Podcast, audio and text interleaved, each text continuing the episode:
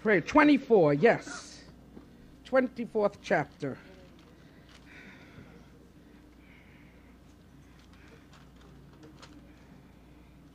We'll be thinking of the car because the gentleman in this portion of scripture is Eliezer, Eliezer. And so here we go. The theme I have for you this morning, and I, I know it's going to be a blessing to your heart In Search of a Bride. In Search of a Bride.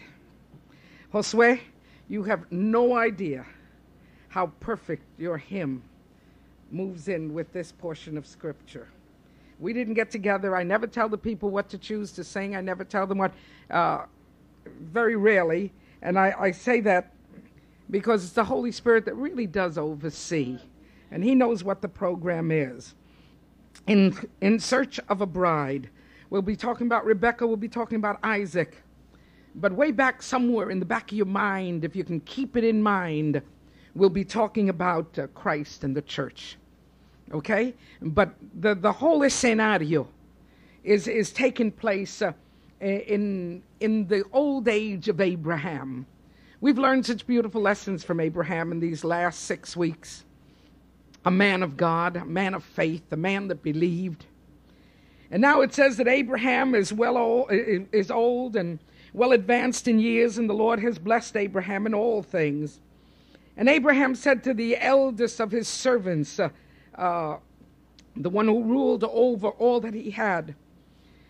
I beg of you, put your hand under my thigh. And when you look that up in Scripture, especially in the 15th chapter of Genesis, and you go to the second verse, and it says, uh, And Abraham said to the Lord God, What can you give me since I am going childless? and he who shall be my owner and heir of my house is this Eliezer of Damascus. In other words, I don't have a child, I only have a steward. The one that runs my whole household is just a steward. He's not my son. And if I die, he gets it all. I don't have a son. So I want you to look at Eliezer. And when you look at Eliezer, I want you to think of a word a very clear word an obedient servant. Obedient. That's the word. It's a key word. Eliezer of Damascus is the head of Abraham's household. He's the man that knows how many cows there are. He's the man that knows how many camels there are. He's the man that knows how much flock there is. He's the man that knows everything about the household. But he's also a man with tremendous love and feeling and conscience for his master. And it's so beautiful. He heads the household of, uh, of Abraham, and uh, he's at his master's beck and will. I'm going to tell you something about obedience that you may not agree with me, but we don't have any problems with that. Because we're not all supposed to agree. And not only that, there are truths that mature on us there are truths that are in process in our lives. And by that I mean that they haven't come to their fruition, it hasn't come to its maximum. So we're in the process of accepting. We haven't arrived yet, so that's why somebody will say something, say, Oh, I don't think it's that way. That's okay. Pastors get very upset when somebody doesn't see the things the way they see them. No, hey, it's taken me 47 years to be able to see 60 60. I'm still pitching for 50 50. And I'm still moving toward 40 40. Do you hear what I mean? It takes time. That's why we can't get upset. We can't get upset. Some people want everybody to say, oh, yeah, oh, yeah, that's right, that's right. Obedience doesn't mean you're a yes man. Obedience simply means that you know who your master is and you submit. That's all it is. That's all it is. And it's so important. It's so important because submission and obedience is one of the most important parts of living. You don't go into an office and tell your boss what to do. And if you do, he's a yo yo. And you choose to work for a yo yo, pues quédate. You know, stay. It's, there's no problems with that. But the truth of the matter is, wherever you go, you go to submit. You go to yield. You go to surrender. And that's the way it has to be. When, I'm, when I say that, uh, I'm not talking about immoralities. I'm not talking about lies. I'm not talking, no, no, no. I'm talking about just the consciousness of knowing that this is the person in charge. That's it. If there comes a moment that there is a difference that affects your faith, well, move on. Move on. There's, there's no problems with that. When I say affects your faith, I'm talking about somebody telling you to steal, and you know that God that's not God's will, well, you just don't do it, se acabó. You say, oh, it's not that easy. No, I know it's not that easy. But what I'm simply trying to draw a line somewhere, okay? So when we read this scripture, we find this is Eliezer. He's the head of Abraham's household. He's a good steward. He's an obedient ser- uh, servant. And in the ninth verse, it says, So the servant put his hand uh, under the thigh of Abraham his master and swore to him concerning this matter. It was a form of swearing. It was a form of admitting. It was a form of saying yes. And that's the way he did it. Abraham asked him to do it. When he heard what Abraham wanted, then he swore that he would be obedient. And that is one of the walks we have with God. One of the walks we have with God, we have got to be obedient. God demands obedience. There is no one that can walk with God. There is no one that can talk with God. There is no one that can call God their friend lest they obey him. And that's the way it is. There is, there is no other way. We must obey him. Now, let me talk about obedience. Obedience is not submitting to somebody's cockeyed way of thinking. It's not submitting uh, to somebody's uh, uh, preconceived ideas and notions. It's not, con- it's not conceding uh, to traditions and it's not conceding to legalism. When we're obedient, we're obedient to God through the knowledge of His Word. And like I shared with you so many times, there are things with God that are across the board. You can't change those. You can't change the Ten Commandments. You can't modify the Ten Commandments. You have to accept them as they are. And Jesus goes into an explanation of the Ten Commandments in the Sermon on the Mount, Matthew 5, 6, and 7, mm, that is once again across the board his interpretation of what God wants from us. But then again, it comes many times that learning to obey God has to do with our surrender.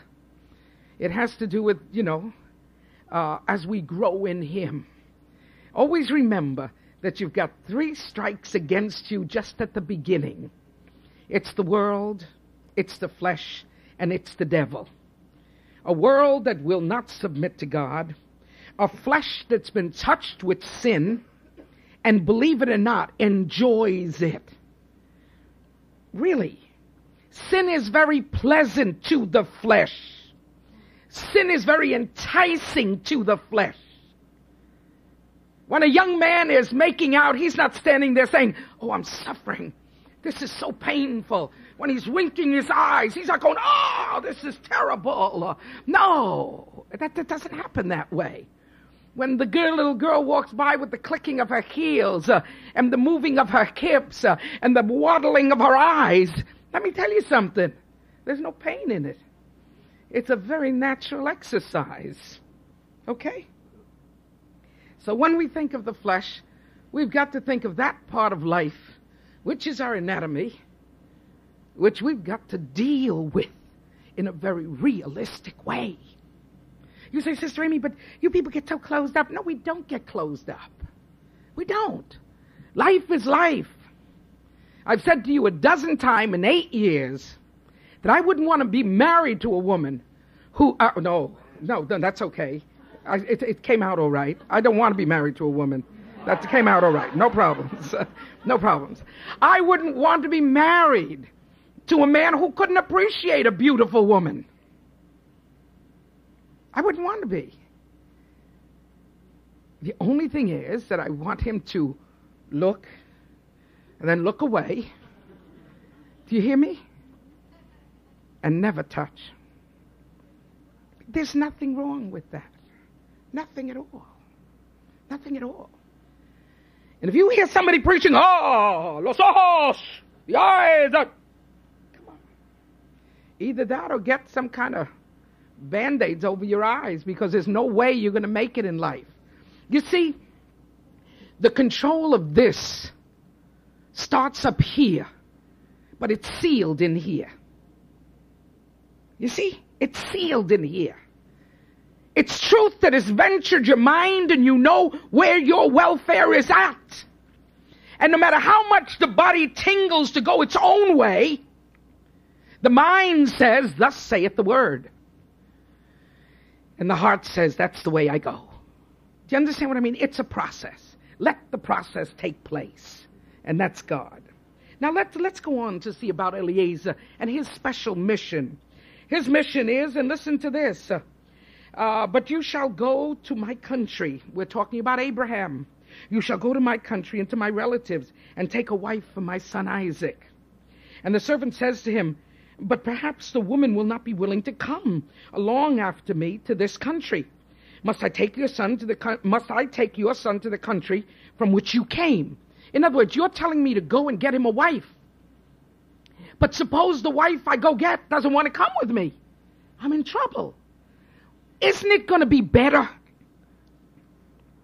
that I take your son? Wouldn't, wouldn't we, wouldn't it be, wouldn't we have an easier time? I, I love this. Because it's human mentality in its perfect focus. You understand what I mean? Sometimes when we think things out and we've got a good brain, there's nothing wrong with that. He says, Now, wait a minute. You're sending me to get a woman. That ain't so easy. I can imagine all the things that went through Eliezer's mind. He says, oh, I'm an old man, un viejo feo. You know what I mean? I'm an old man. I'm, I'm coming to get a woman. I, I mean, hey, wait a minute. This isn't an easy task. Why don't, why don't I go with Isaac? Why don't I go? Why doesn't he come with me? Let's make this easy. Okay? And Abraham said to it, See to it that you do not take my son back there. Wow. Now, now comes the directive. You know what I mean? You've got an order. This is the directive. Don't take my son back there. See to it. Of all the orders I've ever given to you, see to it that you don't take my son back there. And he said, But ¿qué pasa? He wants to get a bride from over there, why can't he go over there? And then this is Abraham the Lord, the God of heaven, who took me from my father's house, from the land of my family and of my birth, who spoke to me and who swore to me, saying, To your offsprings I will give this land. He will send his angel before you, and you shall take a wife from there for my son. And the woman, if she, and if the woman should not be willing to go along with you, then you will clear, you will be clear from this oath. Only you must not take my son back. Hmm. Let me listen and let me, let me talk to you for a minute. The first word that described Eliezer is obedience. The word I want you to look at in this story right now is no compromise. And I call no compromise a leader's decision. And when I say a leader's decision, I mean you. Because you are the leader of your heart and your life. You're the leader. Okay? There are leaders over companies, there are leaders over administrations, there are leaders over schools, there are leaders over everything. But when it comes to your life, you are the leader over your life. Okay? No one else is going to call the shots. You must call them. No compromise is a leadership decision. And leadership decision sometimes has to be no turning back. When it came to Abraham and his son, he knew God had given them the land he knew God had chosen him. He knew that's the way, the place they should be. And so he's saying, Eliezer, you go get the girl, get the woman from my family, because we're talking about genealogy, we're talking about family line, we're talking about the promise of God that now runs through the book of Genesis. Go to my family, get him a wife, and come back. But my son won't go with you. I will not let him go back there. Why? Because with God there are no alternatives we shared a beautiful uh, couples retreat a year ago or more. And in that couples retreat, the second message that was preached was no alternatives. Now, when we talk about no alter- alternatives, we're simply talking about something very important. Abraham confirmed in this God's plan for his life. And then he opens up and he says to the he says the Lord of heaven who took me from my father's house spoke to me and swore to me saying your offspring will be given this land and he will send his angel before you and you will take a wife from there for my son. In other words, what he's telling Eliezer is my son is not going back. That's not a place for my son. But I will get his wife from there. And what, what is God? God has already told me that's the way it's going to work out. Can you imagine? I can see Eliezer scratching his head. He says, It's okay. God told you. What about me? You're not going. I'm going. Do you understand what I'm saying? There is, there is a situation. But you know something that you learned? You learn as the leader of your soul, you learn who is a real leader. And Eliezer saw in Abraham a man of decision. More than that, he saw a man that believed God. He saw a man that believed God. And when you follow someone that believes God, no matter how shaky your faith is, no matter how stumbling your walk is, you keep your eyes simply focused because that person has heard from God. And this is what Eliezer said. Eliezer says, All right. And it's, it's so interesting because Eliezer then has a plan because he's no yo yo. Eliezer is a man of quite a bit of understanding. Verse 12. And he took the, well, that's verse 11, you'll see what happens. And he made his camels to kneel down outside the city by a well. And this, he's already traveled. He's already gone past Mesopotamia. He's between the Tigris and the Euphrates River. He's near the city of Nahor. I mean, he's traveled all this distance. And he made his camels to kneel down outside the city by a well of water at that time of the evening when women go out to draw water. And then he said, I want you to notice his plan. Numero uno, prayer. Numero uno, prayer. Why? Because nothing is accomplished without prayer. We have got to pray, folks. We've got to learn to be people of prayer. There's no plan that'll work without prayer. There's no plan that works without prayer. Prayer is the most important action in life. Jesus said it. What did Jesus say? Jesus says, prayer will be to you like a check written out by me and signed by me and given to you. That's how prayer works. That's how prayer works. Prayer is a blank check with a signature on it. You can get anything you want from God. It's unbelievable. And so the plan begins with prayer. Nothing's accomplished without it. Then he goes into a few details, and I love this.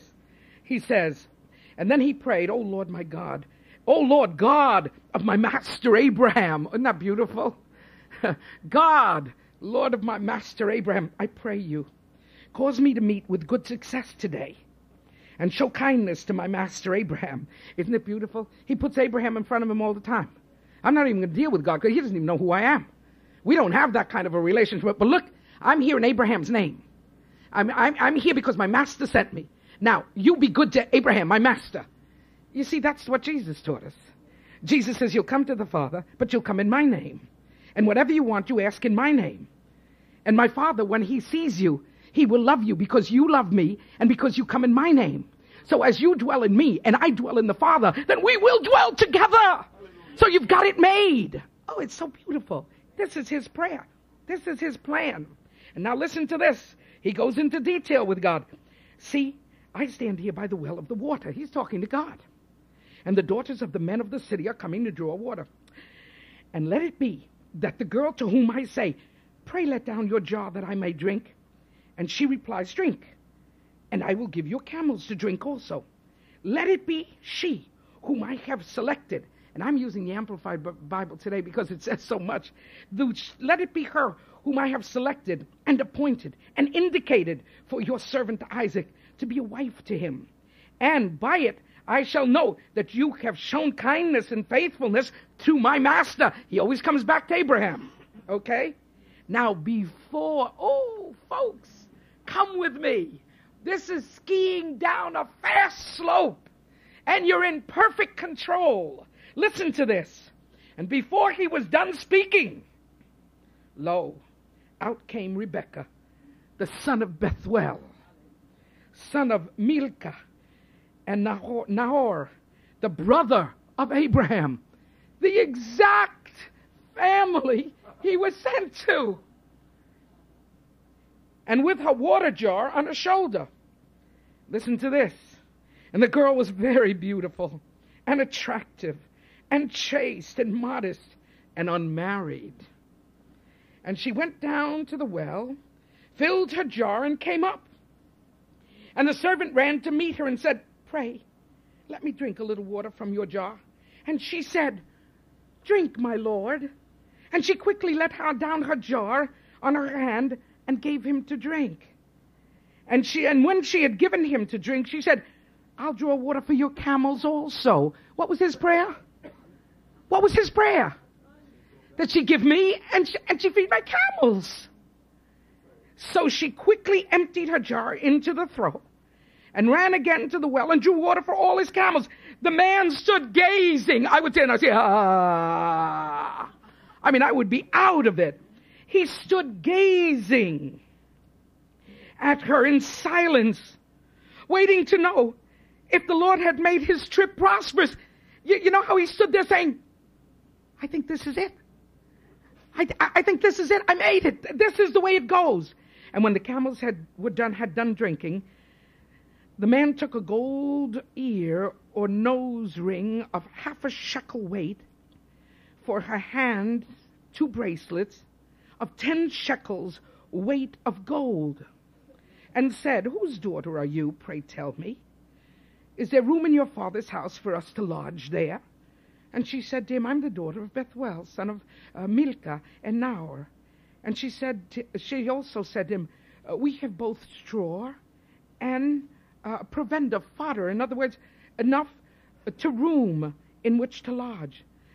The man bowed down his head and worshiped God.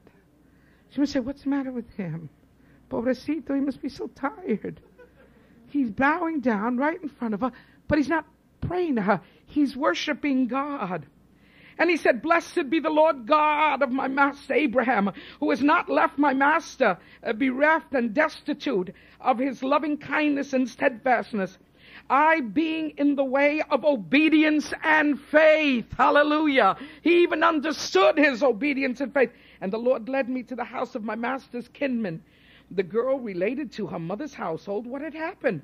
Now Rebekah had a brother whose name was Laban. And Laban ran out to the man at the well. For when he saw the ear or nose ring and the bracelets on his sister's arms, and when he heard Rebekah, his sister, saying, The man said this to me, he went to the man and found him standing by the camels at the well. And he cried, Come in, you blessed of the Lord. Why do you stand outside? For I have made the house ready and have prepared a place for your camels. Folks, there was a plan. I want you to know a plan of somebody that had been selected, appointed, and indicated by God.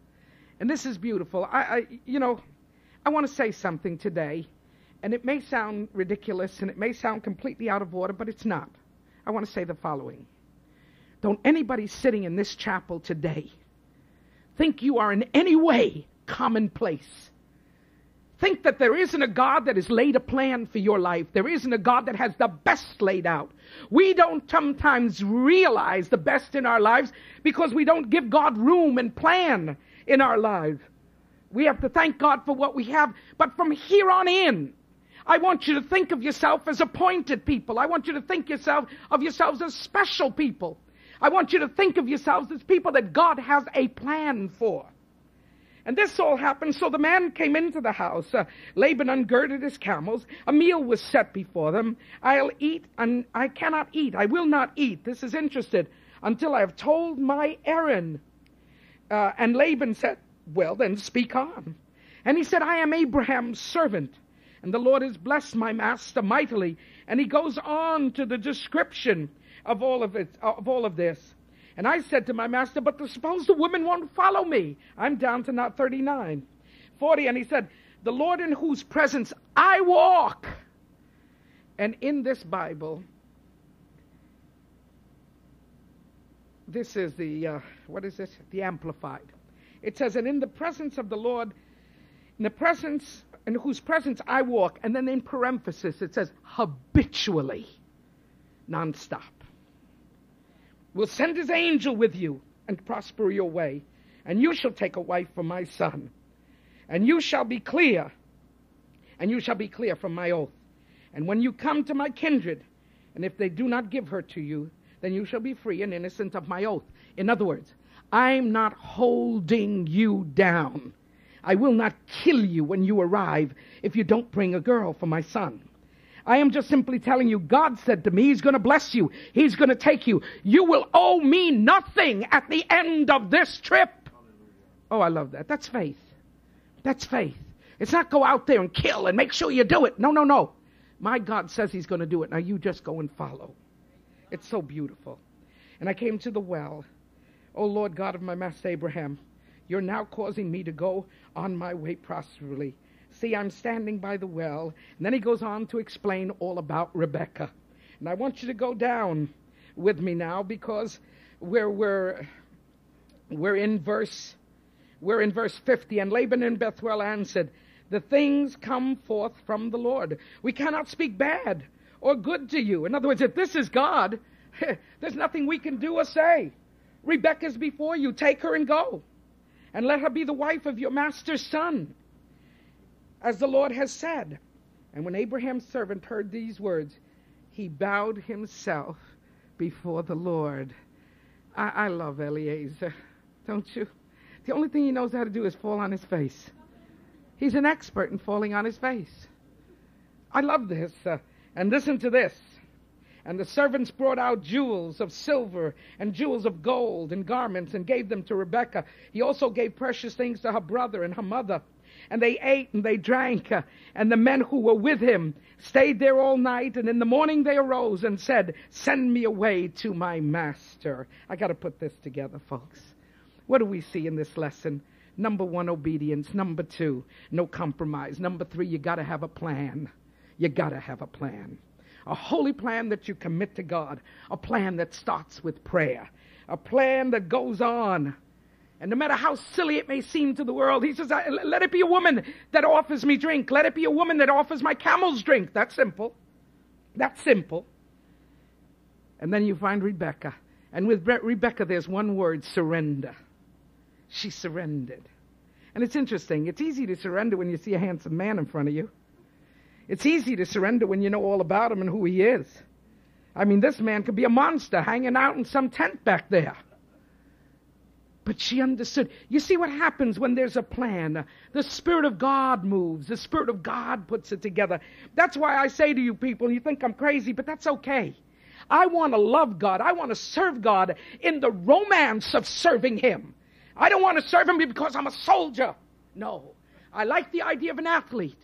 I like the idea of, hey, getting yourself ready for this run. That I'll accept. But basically, in my walk with God, it's got to be a romance. I've got to love him with everything I've got within me. I've got to know he's wonderful. I've got to know that he takes me in his arms and he loves me. I've got to have it. Why? Because that's the only, the only essence that God has given to us and purifies through his son. God is love. And that's the way we've got to serve him.